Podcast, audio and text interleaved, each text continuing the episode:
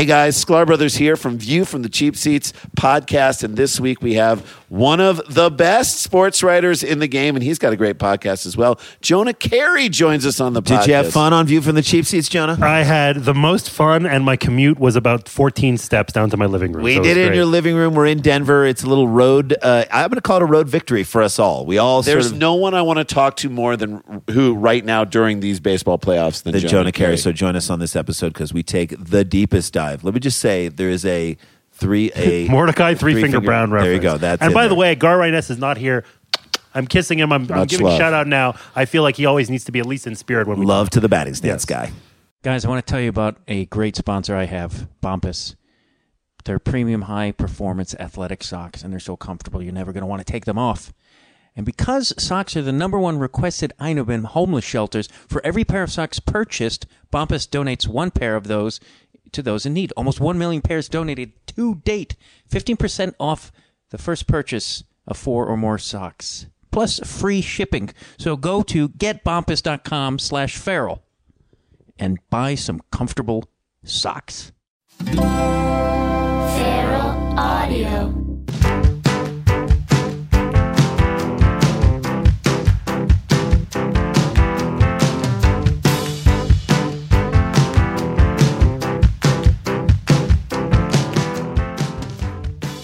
And welcome to Conversations with Matt Dwyer. I'm Matt Dwyer, everybody. Of figured that out. If you haven't listened to my show before, it's just what the title there implies. It's a conversation with me, Matt Dwyer, and I talk to somebody who's doing something super interesting in the world or has a unique taste, take, or taste. Maybe they, they have great, really great furniture. Um, today is a really, uh, I'm excited about this episode because I talked to probably my favorite living author, Poe Ballantine. And uh, if you haven't read his books, you should. Uh, they are incredible. Things I Like About America, 501 Minutes to Christ, God Clobbers Us All, Decline of the Lawrence Welk Empire, and his most recent book, which is a really interesting memoir slash sort of crime book uh, called Love and Terror on the Howling Plains of Nowhere, which he reads an excerpt at the end. And if you're if you're not a fan of Poe Ballantine's at the start of this episode, you're going to be at the end because he's an inc- is very intellectually challenging and insightful dude. And it was uh, I won't be won't lie to you. There was a couple moments where I was like, um, not sure if I can keep up with this guy. Uh, so and I I can't really. But anyway, um, I'm just gonna get. Uh, sorry, I sniffled there. I've been sick. I can't get over it. But uh, I'm just gonna get to this interview. No frills and thrills at the top here. Let's get into my conversation with.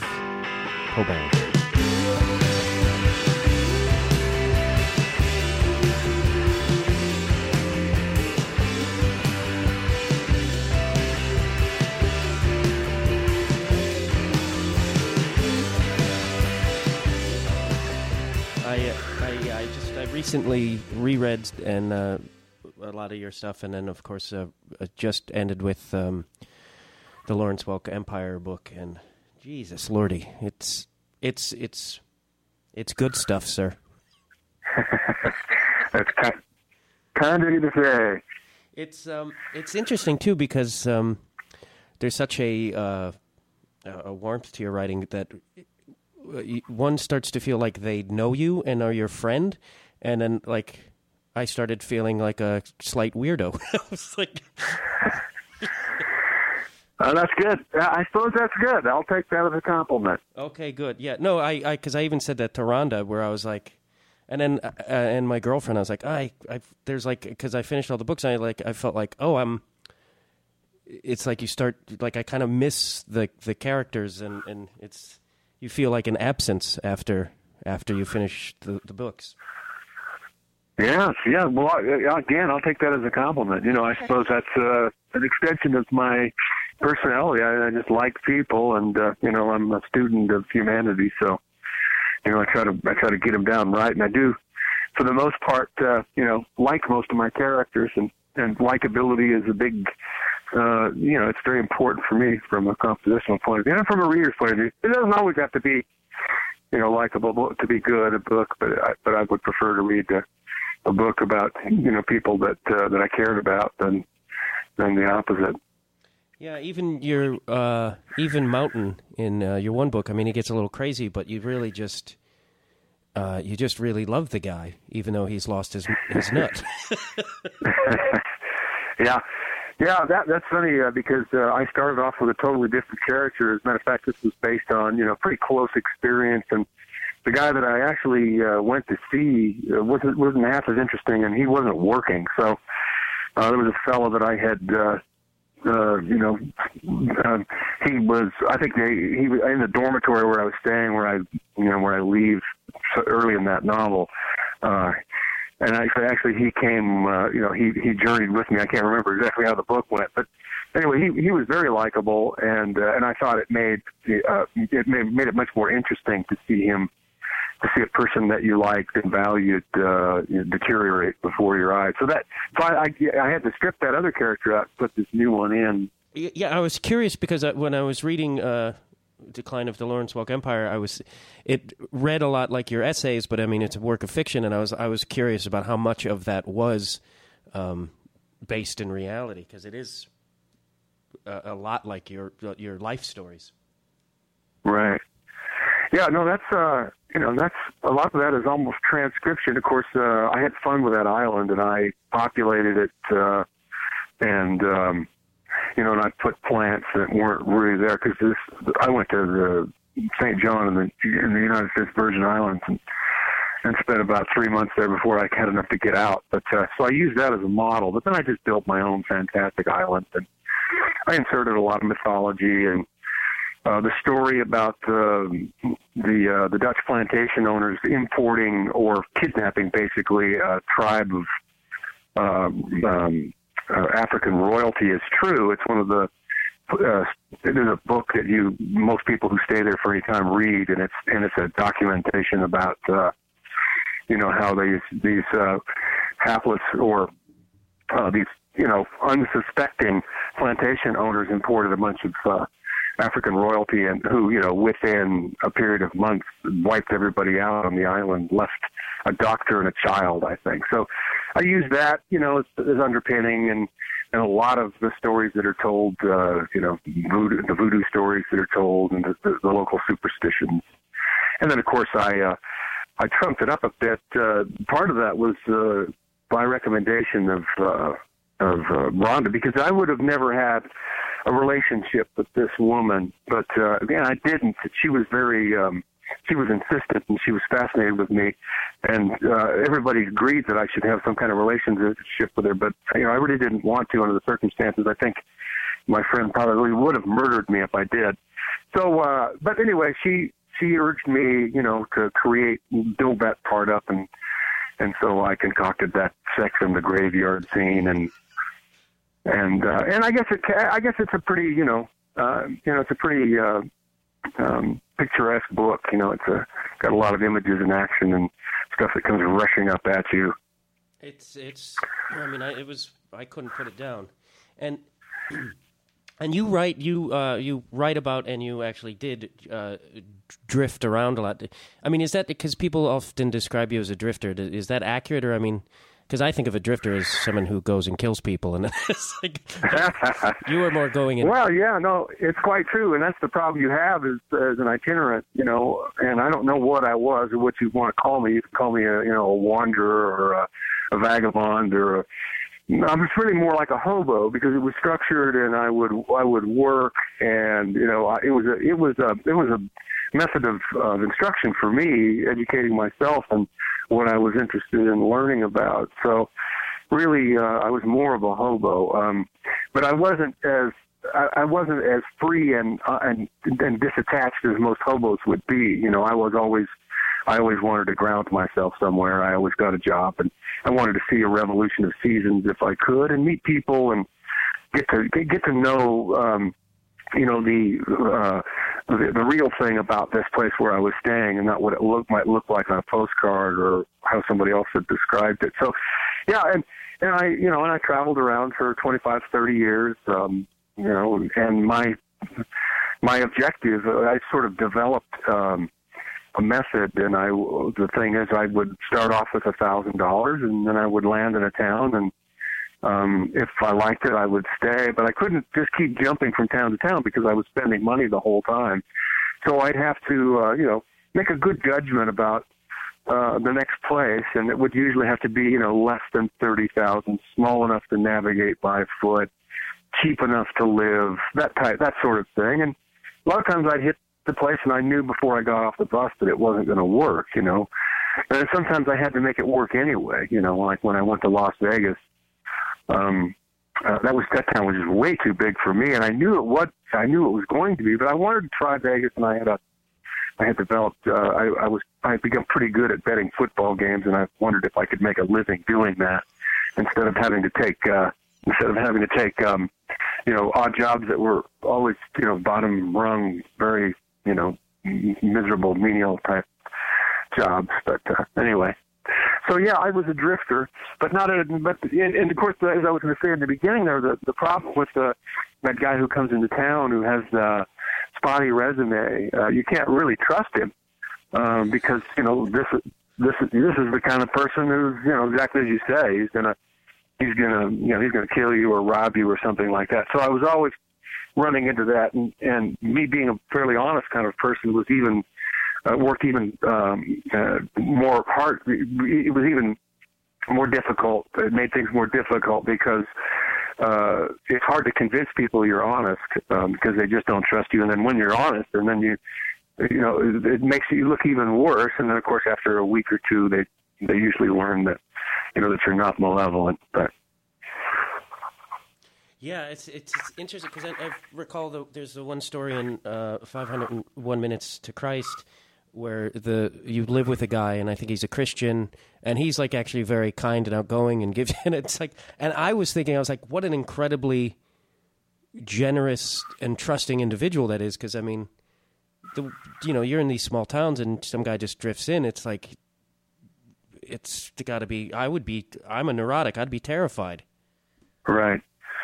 Yeah, well, that was in Decorah, I think, and uh, it was, you know, that was a town that people didn't go to, you know, so they didn't see. And I, and I was often, I often ended up in places where people didn't go. That was another of my objectives to be unobvious, and so I would go to places where, you know, most people were headed for Florida or they were headed for Seattle or something, and I was going to New Jersey and Rhode Island and the Upper Peninsula of Michigan and whatnot. I was just trying to find places that that uh, other people uh, weren't interested in, and because I knew they would probably be more interesting than the people, the places that people weren't interested in. But yeah, I went into Decorah, and uh, it was you know typical Iowa, especially northern Iowa, very Norwegian, very communal, warm, trusting.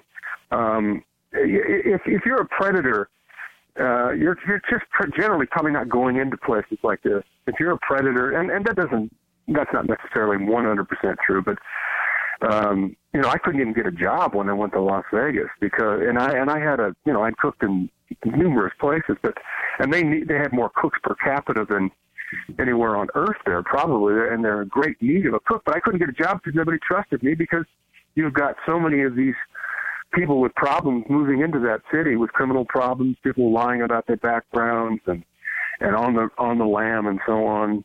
But in a place like Decorah, you know, a peaceful little golden valley town, um, where you know really, I don't I don't know what what what you'd expect to get if you were if you were uh, an operator. But so so so they I, I I didn't have any problems at all um, in in Decorah. This guy was very very nice. It was just his nature, or, or it was his creed to to be open and trusting and and uh, and I, I don't I don't think uh, when I when I first meet people I'm not a I don't make a good first impression but I but at the same time I don't I don't think people regard me as being dangerous I just don't look like the type I look more like a school teacher you know Uh, when you you know it's interesting because I lived in Vegas for a while too, and I've I, I definitely haven't seen as many towns of you, but I've I've toured around a bit, and I have to. s- Vegas is like one of the fucking weirdest places. Like it's, and I didn't have a car either, and I had to actually walk around Vegas in August, and it's just like, it's fucking, it's just a nut job place. I mean, did you Yeah, find is. that as well?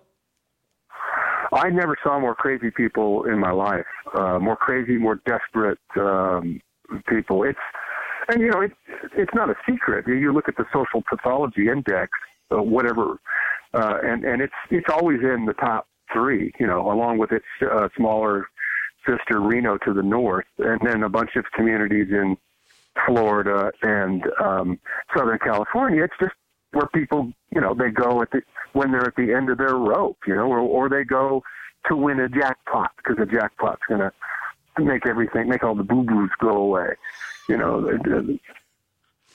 It's, So yeah. and you and you say like um, you would keep saying how when you would pick a town and stuff, you had these goals. Was that the initial thing? Like when you first decided to to go out, did you have a list of goals of like this is what I'm going to do, or was it just a, some sort of random thing that you just started doing? Yeah, I, you know, I really don't know. I, I didn't develop any kind of. uh I didn't really realize that I I was, um, you know, describing the pattern of a drifter until my probably my mid thirties or so. I was just restless. I liked the challenge. I liked to travel. I wanted to see places. I wanted to, you know, I wanted to be a writer, and I so I figured I needed the more experience I had, especially down there in the trenches, you know, in the factories and and whatnot. Um, just the more interesting I would be as a human being, and the more responsible I would be describing, you know, you know, the American condition. And so it just started out as a sort of an exploration and a process of self-education. Um, but uh, then I saw that, you know, that I had, you know, fallen into this kind of a profile of a of a drifter, and then I began to write about that, and uh, and that was when I, you know, I'm not, I'm not, I'm not on the map really very much. I mean, I'm often, I'm constantly described as underknown and unheard of and obscure and all that, but but I started to get a following, I guess, a small core following of people who like to read that kind of thing because I don't think there were a lot of there were a lot of people who traveled and who wrote travelogues, but most of them were were staying on the surface of things and and going in pretty much unless it was like reporting from the the latest war in the country you never heard of. It was it was more like um you know it was on the on the uh the budget of the magazine that had hired them and I was doing something that was you know much riskier and uh and uh had more I think uh inherent uh, textual interest or whatever for for readers. So but it all that all to answer your question that all came about I don't know if it was accidentally but it wasn't my original objective. Yeah, and uh, there's there's two things you brought up in, in that in that answer that I'm because because I've read how often uh, you refer to as uh, underread and what and I read your work and I'm completely perplexed by that because and I oddly I mean a lot of my friends do read you and know you and like uh, I, are you familiar with the comedian Kyle Kinane? I think I uh, before I deactivated my Twitter account I think I had him I was following him on Twitter I believe I'm not sure though Yes, yes, you were because he's actually the dude who turned me on to you, and and so there's like a group of us here in Los Angeles who uh, greatly appreciate you. But uh, so to me, it's like it seems perplexing that that you, uh, that you to, like uh, to me, I'm like everyone should read this guy. Like you're great, but I was but I was like, I, I, does that drive you nuts that that's how you're referred to sometimes or? Yeah, well, it really does. You know, I. uh but at the same time, it's, it, it gives me a lot of room to move, and and and then I don't have to be caught up in any idea of having to consistently produce material.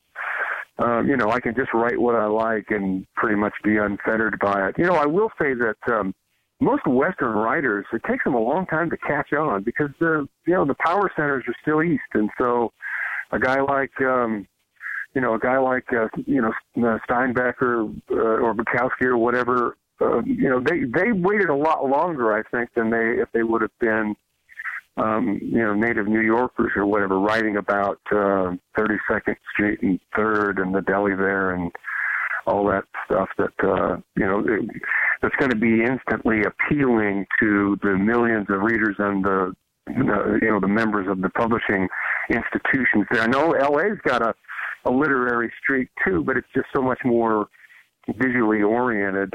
And of course, Bukowski was cultivated for a long time and a kind of a Los Angeles uh, staple, but uh, it took him almost forever to to uh, to branch out and to be accepted by you know the more um, you know the more mainstream literary groups across the East. I think it's fairly typical. Yeah, and I, I've I've talked with some other uh, writers about this, and you've actually written about it. Some of uh, sort of the academia of the literary world, and I have a friend who went to. Uh, she got her master's in the writing program in uh, Iowa. Is it Iowa State or Iowa University? And it's like, and she even says like how you almost you just go there to become in to, to get yourself into the insider world of writing, and that's sort of and then like John Schmucko gets a job at a publishing company, like it becomes this like insider game. And uh, Right. and I, I don't know. I was wondering if like I mean I, I feel like that, in my opinion, hurts liter- literature. Uh, well, in my opinion, it certainly does. Yeah, they have to. Uh, they have to. Uh, you know, they have to protect themselves. They have, they create their own cottage industry and support each other, and and they have to kind of keep people like me on the outside because I'm the antithesis of the model.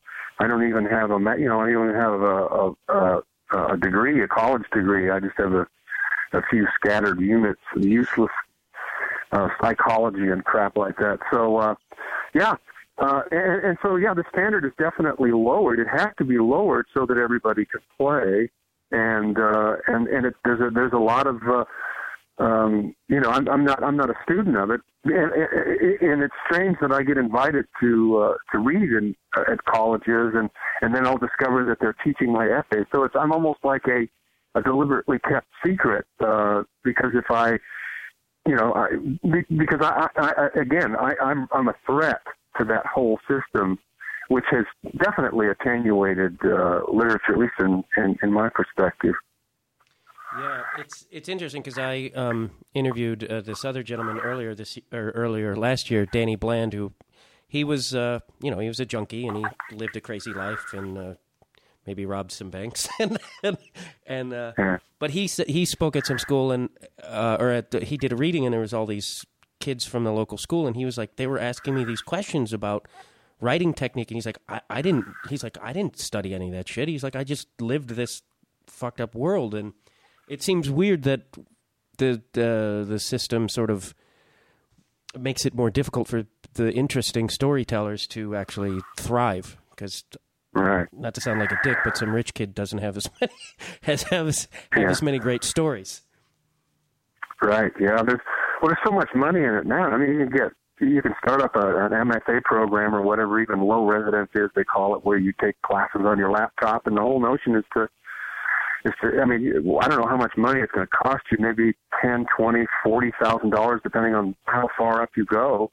That money all gets dumped into the system, and you know, and if you go get a, a, a biology degree, that means you're going to get a job somewhere. And I think the same mentality is in place with an MFA. Um, but but it, but they have to rig the system for it to work because um, you- you're not going to you're going to learn a little bit in college about how to write, maybe some basic techniques. Probably more than anything, just being exposed to literature is the best thing. But you can do that without having to to I mean you can go to the library to do that. Uh, you know, or borrow uh, borrow some books from some friends or something like that. So, yeah, that whole the whole thing is really cockamamie, and and it's and it's and it's just building and building. And uh, I guess now there are actually more writers in the world than there are people. At least that's what that's the way it looks from here. Yeah, there's a there's a part of me that's very conflicted with the sort of the internet world because now because I I do think there's everybody. ev- There's so many people are like, oh yeah, I can write a book or I can write a movie, and it's like, uh, you really you can't. it's like that's how I feel like what I feel like. I'm like, you really you you don't know how to, and Right.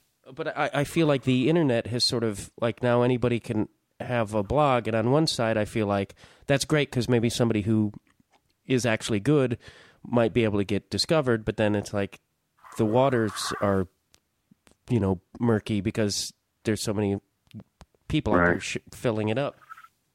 Right. Yes, the downside of democracy. Really is. It, there are there are definite advantages to it, and um, you know, um, gosh, I don't know. You're cutting out the middleman, and you're going straight to your readers, and you're and you're not getting snagged snaggled by irresponsible editors, and and uh, I suppose there's all sorts of advantages, but uh, yeah, for the most part, it's the power of Babel, isn't it? You can't even be heard anymore, and it's not getting any quieter. Yeah, it's uh, and I actually talked with Rhonda about this. Is it it um, it it makes me wonder like how many truly great works of writing just are lost to oblivion because because of this structure and nonsense. It's like kind of heartbreaking.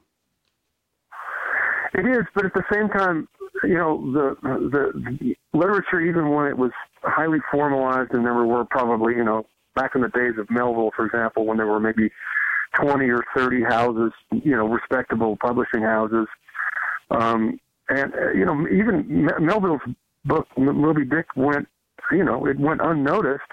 Uh, he paid for much of what he published, or he got people to to support him uh, I don't think he made any money in his life as a writer. Yet, you know, you look at Moby Dick and you go, "My God, how did they miss this one? How, how did?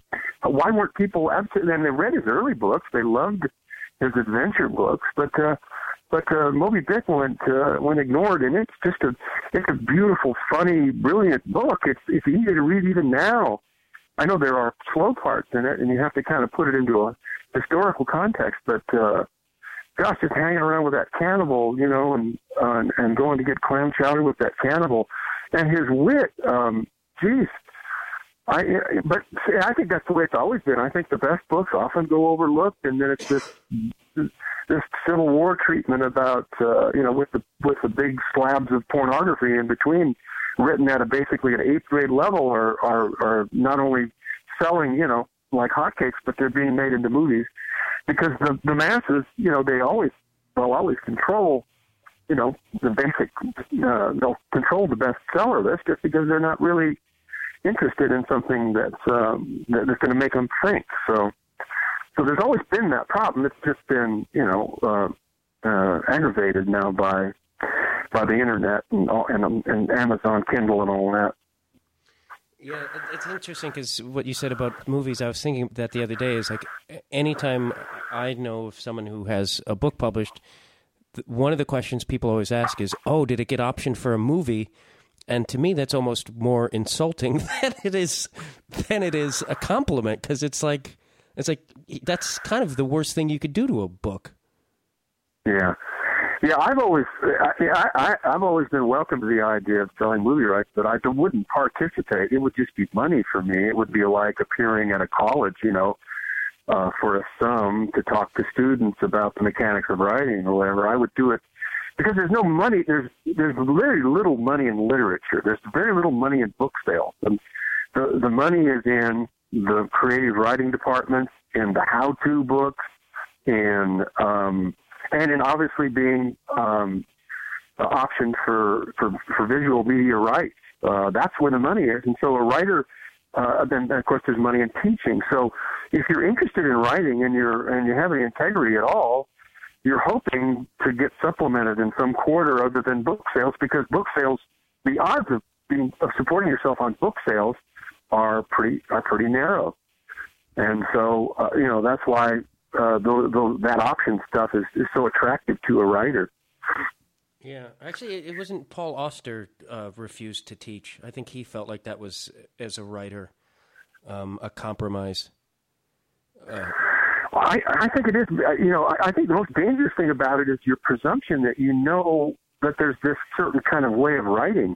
What you've done over a long process is discovered who you are, discovered your innate style, uh, accumulated experiences that were pertinent to what your, you know, you know what your particular reality is, and that's what writing is. Writing isn't, uh, you know, short sentences and action verbs and, uh, you know, resolving conflicts and, and all this stuff, you know, that they talk about. It's a process. It's a it's a process of discovering who you are and then expressing that. Whether you do it from you know through your own experiences, or maybe you know, I mean, there's lots of writers who talk about um, other other people far away. I just don't think that's quite as interesting if you've gone through all that trouble. But you're not going to learn any of that stuff in school, and so the whole notion is again is upside down in my mind. And when you teach, if you're if you're going to be honest with these students, if I was going to teach, I would tell them right off the bat, hey, get out of here. You really want to learn how to write? You want to be interesting? You want to you want to set yourself apart from all the other millions of talented kids? Uh, then then quit. Go out and and find out. You know, do something interesting and find out what's going on in the world and take some risks and um, maybe you know discover some things about yourself. Um, so, so that yeah, and, and and I think, but I think most people don't like teaching. I think you know, uh, obviously, there's been a number of great uh, musicians over the years, Beethoven or whatever, who just despised teaching. You know, it had very little to do with uh, you know what what what they what, what they were about, and they probably you know held them back, and and from and from and most people weren't going to become you know uh, great musicians anyway. You know, they were just they were just obvious. So.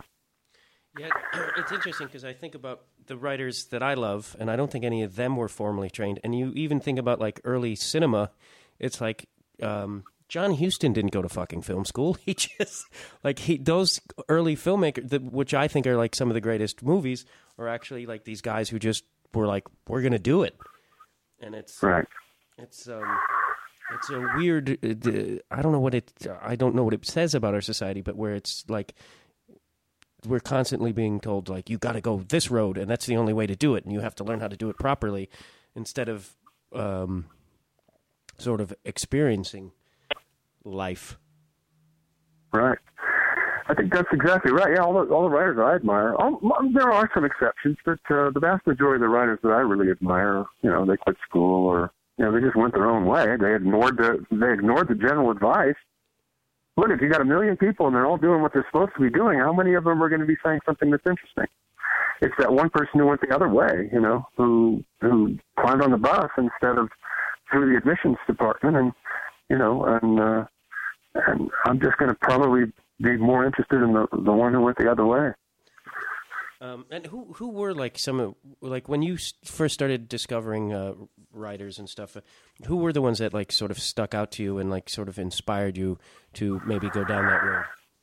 Yeah, uh, that's a good question. You know, there's there's two parts to that. There's you know you're you're a reader for a long time and you just enjoy things and you don't know why something works or why something has an effect on you or why you remember it after years and then you know, later on you might go back or you might just read a book and you see, you know, why you, see something that really has a strong, um, it makes a strong impression on you. And then, well, that's, that's what I did. I started, uh, you know, there were certain books that I just read over and over again. Then I started to break them down and, and study them and steal lines from them and get their meter and try to milk what, whatever it was or analyze uh, whatever it was that made that thing work. And so there were certain books and certain writers that I studied. I was I'm, I'm really more about the books themselves because we were talking about Melville, and I'm really not interested in Melville and Typee and Billy Budd. I really, you know, I mean, he's a great writer,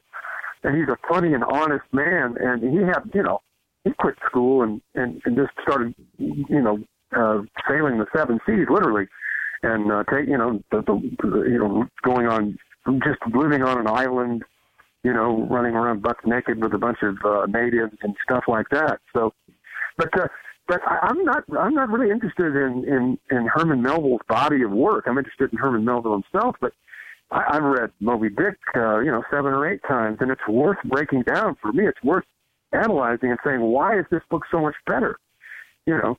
So I'm more about the works than I am the writers. You know, I, I admire a lot of writers and a lot of writers that everybody else admires. You know, the, the list is is endless. But but when I'm studying people, uh, when I'm studying books, I'm studying the book itself and why the book itself works. I, Raymond Chandler was a very early influence on me. You know, another Western writer.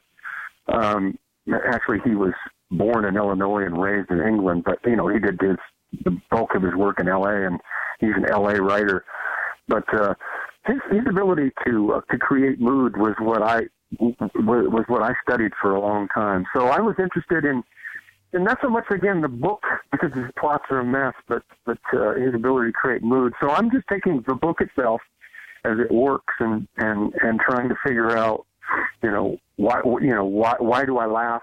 Why is there a certain feeling in this just assemblage of words. It's an assemblage of words, yet it creates a feeling.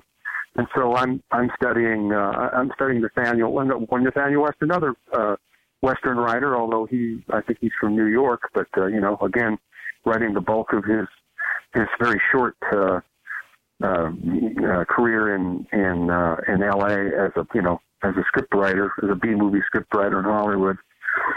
So I don't know if that answers your question. I think I, I you know I get that question every time, and, and I try to answer it differently every time. I try to go a little bit deeper on it because when you say who are your influences, that's nice, but uh, but you know why are why are they your influences? I think that's uh, maybe the more interesting question. Why is why is this book great? Why do I read it over and over again?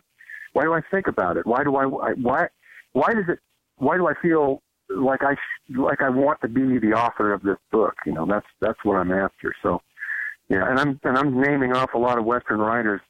Uh, and Steinbeck, of course, you know, was was a very early influence on me. I I never studied him, but he was the one who made me realize that you could you could sit down with a piece of paper and a typewriter and create something that would change people's lives, and that's kind of you know what excited me as a seventh grader. That was my impetus. But I mean, I was I'm I don't study John Steinbeck like I would study um, you know Nathanael West or, or Herman Melville or somebody like that. Yeah, uh, as you were saying that, because you were listing a, a lot of uh, Western writers, which um, I like some Western writers. I definitely, I'm from Chicago originally, so I have a penchant for uh, guys like Nelson Algren, and I'm not sure if you're familiar with Mike Royko, who was just yeah.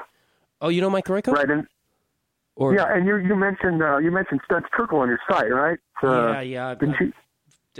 Terkel was all three of those guys were gods to me. but yeah. I, am curious because I mean I think unless that's just my own delusional upbringing, I feel like there is a respect for some of those Chicago guys, but um, I I feel like Western writers don't sort of do they get their due? Because I feel like it, it, I don't know. I'm do you do you feel like they get the respect that they deserve? That's a good question. I think it, it you know it, it uh, sends us back to the discussion about um, the Eastern powerhouses and uh, and what you know what they'll designate. And you know the Western writers are outnumbered for sure. I don't know if there's a question of do or not. Certainly, I don't think that all these people that we talked about. West, of course, died when he was 38, so he never really got the a chance to uh, savor his success. But uh, I think do is just you know making a living and having you know people call you up that you never heard of who admire your work and getting to talk about it for a while. That's pretty much you know I, I admiration from my peers. Uh, uh, you know, uh, enough money to get by, and uh, and an occasional uh, you know fan letter is really enough for me. That's my due uh, you know, I've put in so much work and sacrifice and uh, and taken a lot of risks. You know, I really should be dead now, but taking so many risks that I just feel like there there should be you know a larger uh, there should be a, you know a larger reward, but uh, but that's that's mostly presumption on my part. And, and again, most you know, there's less and less people reading and uh, and so you know it's it's a it, the number of writers has grown exponentially with the writing programs and blogging and self publishing, but the actual readers themselves are people are reading less, and some people don't read at all unless they have to. Uh, you know, people are watching TV and they're watching movies and they're watching crap on their computers. Um, so you know, I, I think you're lucky. I, I think you're innocent if you go uh, into literature thinking you're going to get any kind of due. And I think you're lucky if you do get some, no matter how good you are, just because of the, the you know the odds stacked against you and the and the very few consumers compared to you know the people uh, who make documentaries and and uh, and movies and, and and especially TV shows.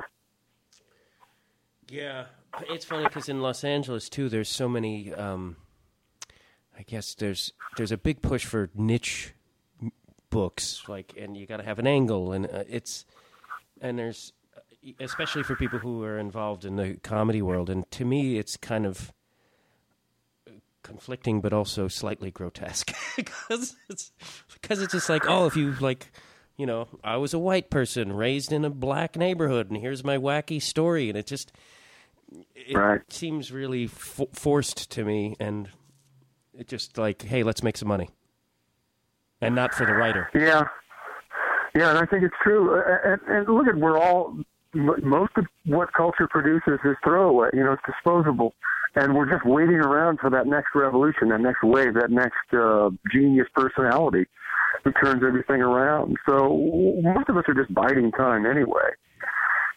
And and you know and, and slogging slogging through mediocre books and watching mediocre television programs and and and putting up with uh, the the sequels and the cartoon uh, movies that were you know that are dished out to us weekly and but every now and then you know something something just appears and and and and it changes the whole landscape but it can't just by its own definition it's not going to happen very often. So a lot of that is uh, you know um, it, it's not so much the fault of the system but it's just the nature of of of how you know how things come about how things evolve and and that sort of thing. Yeah, I, I mean, I wonder if too sometimes if in this the the way things are now structured, if that breakthrough thing is even going to be a harder to happen. That individual, that voice. It, it, it to me, it seems like the odds are becoming less and less in favor of that. there is a tremendous dilution factor and a drowning factor, if you want to call it that. There's just, you know, so many people that are now, you know, how many comedians were there? Well, when I was watching the Ed Sullivan show, Ed Sullivan show as a child, and you know, there were like eight comedians in the world, and if you wanted to be a comedian, you know, you just didn't even think about being a comedian. Uh, there was no, there was no way to become a comedian, and then there was that whole revolution, cable TV revolution, on improv uh, stuff, and and so that opened the gates, and then all of a sudden we got a lot of good comedians, and but they were still recognizable, they were still discreet. Uh, but now, uh, gosh, I don't know how I don't know how you make it. Uh, I don't know how you get because everybody keeps talking about uh, because it used to be publicity, attention, exposure. Those were the words that were used over and over again when you had some kind of product to sell. You know, whether it was a, a comedy routine or or a paperback novel. But now everybody's basically everybody's got one, and so uh, it's almost like maybe it's maybe the the strategy should be the opposite. Maybe you should try to be as low profile and unresponsive as possible and secret and mysterious. So that when they find they find out about you and then they go looking for the interviews, they go looking for your photographs and they want to and they want to and they read your Wikipedia page and then they you know download some free samples and pirate some of your stuff and never pay a nickel for any of your work. What if they couldn't find anything? You know, uh, and then they might then they'd get really interested and, and oh this guy doesn't concede to interviews. Wow, when, and then they'd start making stories about you, and then you and then they'd want your books, and everybody, would, all the hip people would be reading your books. Oh, there's nothing known about him. I think he lives in Houston. I think he has one eye. And all these, you know, and, and so maybe maybe that's the strategy. I, I I'm gonna you stop. You know, you stop. You, you've got to keep trying, but as far as exposure and public, public publicizing and all this stuff, I, I I'm not sure if it works anymore. I it's just there's such a din. Uh, is anybody going to listen to this? Is any is this going to change anybody's point of view? How many people are conducting interviews simultaneously right now with writers who have really good books and and uh, that aren't selling particularly well? Uh, I don't know. Uh, that's a very interesting concept. Is it is that also part of the reason? Because I I went and followed you on Twitter too, and then I noticed that you weren't on there anymore. And is that part of the reason you kind of pulled out of that? Yeah, it, it, I, I, I'm not built for either one of these things. I just, uh, I'm not an immediate communicator. I'm a guy who stays by himself uh, for long hours behind closed doors. Uh, I'm not a public kind of a personality. Um, so, uh, you know, there's all this instantaneous communication uh, in an avalanche is, is overwhelming to me. I was Rhonda urged me very early on that Facebook was the best free advertising you could get, and so I was there. I was there to basically promote myself and to field, you know, questions and and, and potential interviews and people who you know wanted to say how much they my work meant to them or whatever. But it just was uh, it was daunting. It was it was overwhelming for me. I'm not I'm not that kind of person. And, and when you know and and and I didn't seem to make any uh, dent in sales. Again, I, I'm, I'll go back to that uh, this idea of exposure and uh, and public, uh, you know, publicity. It's just, you know, everybody's doing it now. It's and and it's just a wall of sound. It's no longer, you know, you know, it's you can't discriminate it anymore. Um, so, so I, I don't think it, ha- it has no value for me, and I don't think I'm particularly good on my feet. You know, I, uh, I'd rather take uh, five or six years to get a sentence right, uh, you know, that just dash off something on Twitter.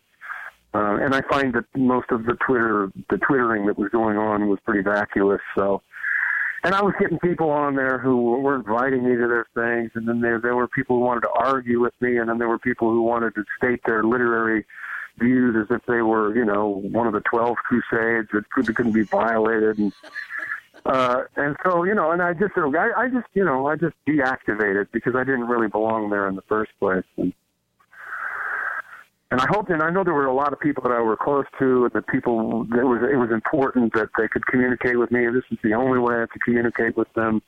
Um, you know, people from all over the world, but uh, you know, the the advantages were far outweighed by.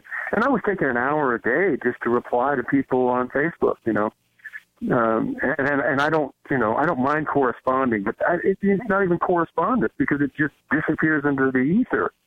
Most of it just disappears into the ether, or it just it perishes by its own superficiality. So I, uh, know, I just I just backed out, and I and I apologize to all those people who, if it if it offended them, and I I tried to to be as graceful about it as I could. Yes, I've kind of thought about um, that with email and Facebook and all these things. It's like because we have so many great books that are the letters of artists corresponding. I'm like, those are probably going to not exist anymore because these because emails get deleted and like uh, and it's like we we will lose that in the future. I think so, and I don't think that uh, the letter that's composed, um, you know, on a typewriter or even on a keyboard uh, in, into a Word document, uh, I think those have more generally more thought than the things that we're just dashing off. Then again, you know, I mean, disposability. Uh, disposability has its advantages. Most of those those those Huston movies that you admired were were going to run for a week or two, and then they were going to be shelved somewhere. Nobody ever dreamed that they'd be shown over and over again. Very few of those movies got got shown over again until television came around, and they and they dug up these old reels and and so that was a that was a disposable medium too. Um, and and and know all of those early television shows that that people watched. Uh, uh, a lot of them have been lost forever. Uh, thank goodness Laurel and the whole catalog of Laurel and Hardy was saved, but there were a bunch of great comedians, and, and all the idea was just you just entertained people on a piece of celluloid or, or or whatever the material was, and then you put that thing in a can and you produced another one, and and and, uh, and the old one was forgotten about. So, so maybe maybe disposability has its advantages. It's certainly spontaneous, and um, and and it's I, I think you know it lacks pretense. So, to, to, for the most part, lacks pretense. So maybe maybe there's more value than than I'm giving it credit giving credit to. to. Yeah. No, I I mean I think about it when you were saying that too because uh, there's so many Ernie Kovacs things where they ended up using his um, kinescopes to, to do weather reports over.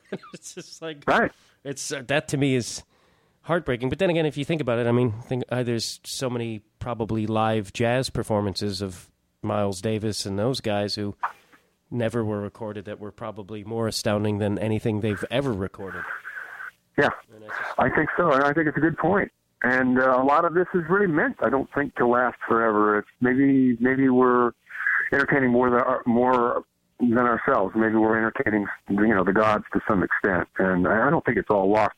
Uh, probably Miles Davis, his soul, wherever it may be, uh, is probably being, put- you know, his soul is probably on some alien's player, you know, and and the whole the whole his whole body of work is available um, I just don't think, uh, you know, I, I, I just don't think that it, the, the, things that we do are necessarily temporal and, and lost forever. So, I mean, it, it helps to believe that at least. It's yeah. I, I that's uh, I like that idea because Woody Allen is always, you know, someday everything's going to be lost. Like there will be no Chaplin or Beethoven, and uh, I, I don't want to believe that. Yeah, he uh, Woody Allen is he's fond of he's he's one of my favorites. Uh, uh, in, in respect to the deterioration of culture, he's always talking about that, and uh, and especially you know pe- people's people's tastes uh, for for comedy and for drama because uh, well he says our you know our our our uh, you know our standards have have been have been lowered uh, you know uh, continuously by television. And and now you can just pretty much put any kind of crap you want uh, as long as it's got the word you know uh, three at the end of it or whatever. And and there's always that group there's always enough people to keep that thing going. But i you know i at the same time i think there are people like you and there are people like me uh who who who know what who what's who know what's good and who know know how hard it is to make and who and realize that you know that there are things that are more important than a paycheck and and who are willing to give you know the, the vast majority of themselves for the creation of this this one uh, this one you know work or this one event.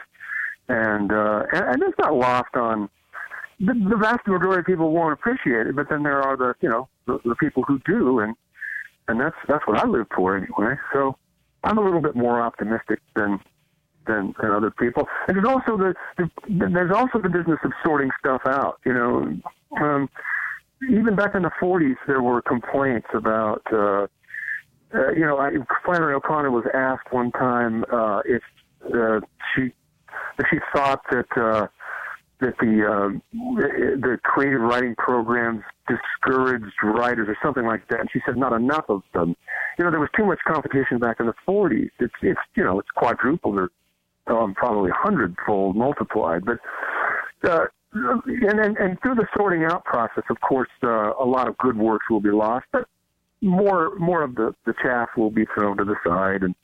And I think that people, when they see something that they find that has meaning for them or is, highly entertaining, like an old Danny Kaye movie or something like that, it'll rise to the surface. It'll it'll keep its life. And then that that stupid movie, you know, about uh, the three-headed sheep that uh, that ate uh, you know that ate Miami or whatever. That actually might be good, but uh, but that'll be forgotten. You know.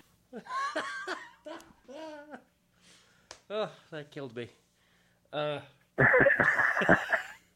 um, I guess um, it, to to to wrap it up, uh, we we agreed that maybe perhaps you would read something if you're still interested in that. Yeah, if you've got time, I've got this little got little tiny piece I'll read. It's just this is the first chapter of uh, Love and Terror on the Howling Plains of Nowhere. Um, and and before right. if we before we have you read that, I would uh, I was just like uh, uh, um, Hawthorne Books is where people can go and find your work if they have yet to read it. Um, is that correct?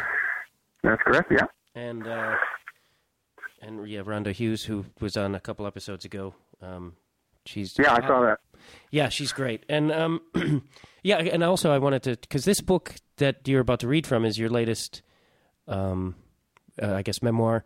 And b- by the way, congratulations! You got listed as I believe the by BuzzFeed the number three work of nonfiction of 2000 2013. I couldn't say that clearly. So I wasn't aware of that. Oh, you weren't aware of that? Rhonda posted that on uh, on the uh, interwebs the other day. That's- oh, okay. yeah, it's, uh, the the reception's been pretty good. Uh, you know, the sales have been modest, but the reception's been pretty good. I'm, you know, I haven't got my royalty check yet, but uh, and I worked for six years on this thing, and of course I it, I wrote it at the risk of life and limb. It's it's not it's, it's unlike anything I've ever done. Although most most of my work has an element of risk in it or um, personal sacrifice, but yeah, this was particularly dicey because I was writing about my own town and and a murder that hadn't been solved, or a murder in my opinion, and I was naming the people who I thought might be responsible, and I was highly critical of uh, of several people in town.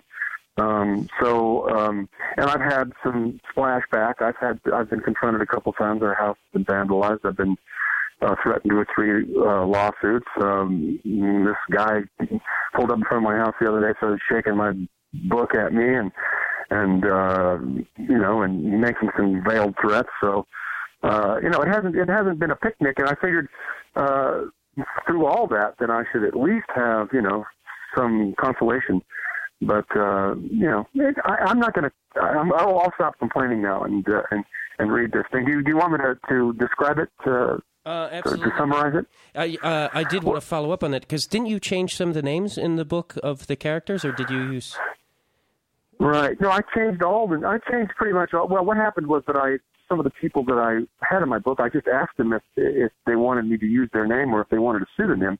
I had enough people who said that they wanted uh, another name, a false name, that I just changed everybody's name, and I had a lot of colorful names, and I was really enjoying myself. And then Rhonda sort of sobered me up and said, "Look, people are gonna, if they're interested in this case, they'll just go online and they'll find out who the names are." So some of these names, like the man who was murdered, um, and you know one of your primary suspects, and also who who was also an investigator, unofficial investigator in the case, uh, just returned. And so I returned. I returned some of the names to their original, so it's you know it's it's they're all tossed about. Um, but I but, it, but it, if somebody asked me to change the name, I changed it. If I thought there was some kind of uh, compromise, or if I put, uh, somebody was at risk, somebody that somebody that didn't deserve it, I uh, and I changed their name, and so it's uh, it's sort of uh, it's a, it's a mixed bag of uh, of names. And, and also, as I say, I've uh, you know I've I've constructed the thing so that it flows, uh, but uh, you know in, a, in an intriguing and and and uh, uh, um, you know intelligible uh, uh, form or or or or, or manner. So, in any way, it's it, it, it's just basically it's built around uh, the the story of the math professor who was my neighbor, uh, Steven Haataja, who um, just recent just arrived. Uh, three months after he arrived, he disappeared, and then they found his body uh, three months later, um, burned and bound uh, on private ranch land about a half a mile south of the campus where he taught. Uh, the police, for the most part, bungled the investigation. By the time state patrol got uh, got you know the case in their hands, the and the thing was attenuated. The evidence was attenuated. And, and so it remains a mystery. It remains an open case seven years later. Uh, people who don't know much about it um, think it's a suicide. I thought it was a suicide for a long time, so I saw the crime scene photograph, and I started uh, working with some other homicide detectives who reviewed the evidence and so on and so forth. And uh, to, to, to, to, to relieve the gruesomeness of the basic subject matter, I've also discussed, uh, you know, my son's various diagnoses along the autism uh, spectrum disorder, and then I've discussed my the marriage my my marriage with a Mexican my rocky marriage with a Mexican woman and how we finally learned to get along. So all of that is sort of embroidered uh, around the central um, murder mystery. I'll call it a murder mystery because I would bet all the money I made on this uh, book that it was a murder. This is just the first uh, uh, paragraph. It's called Last Stop, Chadron, Nebraska. Uh, I first came across Chadron, Nebraska by accident in 1994. I had borrowed a car, thrown all my meager belongings in the back, and driven west, the, the direction of escape after disaster, the direction of the decline and the setting sun. I intended to kill myself. The farther you go west, the higher the suicide rate gets, and I thought perhaps that would give me the momentum I needed. In America, we remake ourselves, though it rarely works out. I was 38, $5,000 in debt from a school loan that I'd wasted by dropping out of school, an aborted attempt at becoming a drug counselor. All my beliefs about sacrificing everything to become a novelist had amounted to nothing. To top it off, I had just come off a dizzying romantic flop with a Spanish professor I had no business being with in the first place. I had been drifting for some time, starting all over, freshly unknown in a new town, 15 states in the last 10 years, without any measurable results. The road had long lost its savor. I was not in the best state of mind. It's no coincidence that I was about as far away as I could get from the people I loved.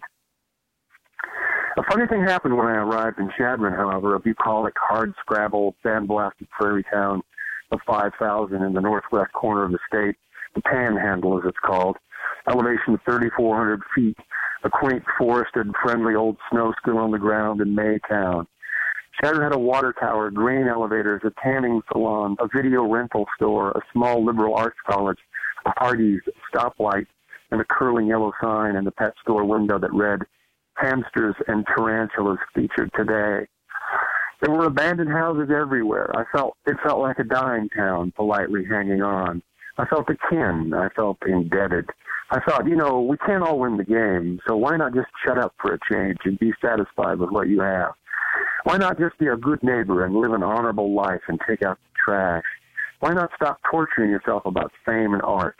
Why not relent, marry a reformed hooker, buy some old furniture and a ping pong table, become a Cornhusker fan, open a dusty bottle of Kentucky Straight, turn on the Rockies game, and enjoy the brief time you have left on this weird planet of sorrow? Most people would live in an outhouse in Bangladesh before they would voluntarily move to Nebraska. They drive through the state on I-80 and think of it in a vague, resentful way as a flat expanse of interminable boredom, sparsely populated with pigs, rednecks, and blue-eyed howdies juggling their nuts among the deep rows of sweet corn. Nebraska? Are you kidding me? I heard the same Nebraska joke twice before I got here. Custer says to his men, got good news and bad. Good news is that we're all going to be massacred at Little Bighorn. Bad news is that we have to cross Nebraska to get there. The panhandle of Nebraska is actually more like Colorado in flavor, with topographical variation, forests, buttes, bluffs, black cowboy hats, gun racks, and pickup trucks, craggy, stimuli faces, cloud formations like lost civilizations, not much corn, except for the ethanol fortune seekers fouling up the water table, and the insistent message of self-reliance. This town has been poor since it can remember. One reason people are so inclined to cooperate. The land is dominated by wheat, cows and education. Unlike the rest of Nebraska, Chadron doesn't quite sit on the great Ogallala Aquifer, so there isn't much water here. The closest lake is 20 miles. It rains about 16 inches a year. Western Nebraska is the only place in all my travels where I have seen the dust blowing and the rain falling at the same time. That's great, sir. I, I've. I really love that book, by the way. No, thank you. Um, and again, I, I want to thank you very much for uh, taking out the time from your life to to chat with me for an hour. It, it, it- Oh, it was. I, I enjoyed it very much. Thanks for having me. thank you. Thank you very much for listening to Conversations with Matt Dwyer. I'm Matt Dwyer. If you can donate some dough, go to my site there uh, on feralaudio.com. Uh, there's a donate button because we don't make a lot of money doing these things. In fact, we make nothing. Uh, but if you can't afford to donate something, you buy through some stuff through Amazon, and we get a kickback of that. Follow me on Twitter, Matt underscore Dwyer at twitter.com there, and uh, tell your friends about the show, please. I hope you're all well. Goodbye.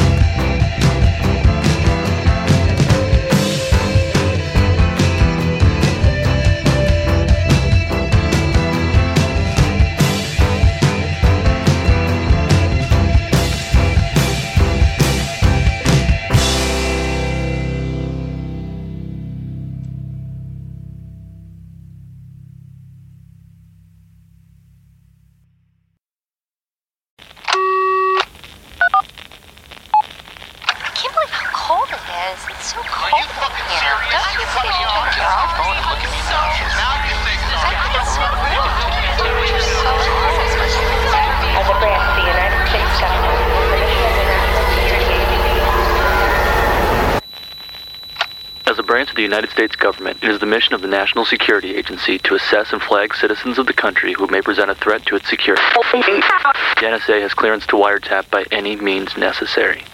Tapped. Incidental recordings of private conversations from the files of the NSA. Now on feralaudio.com.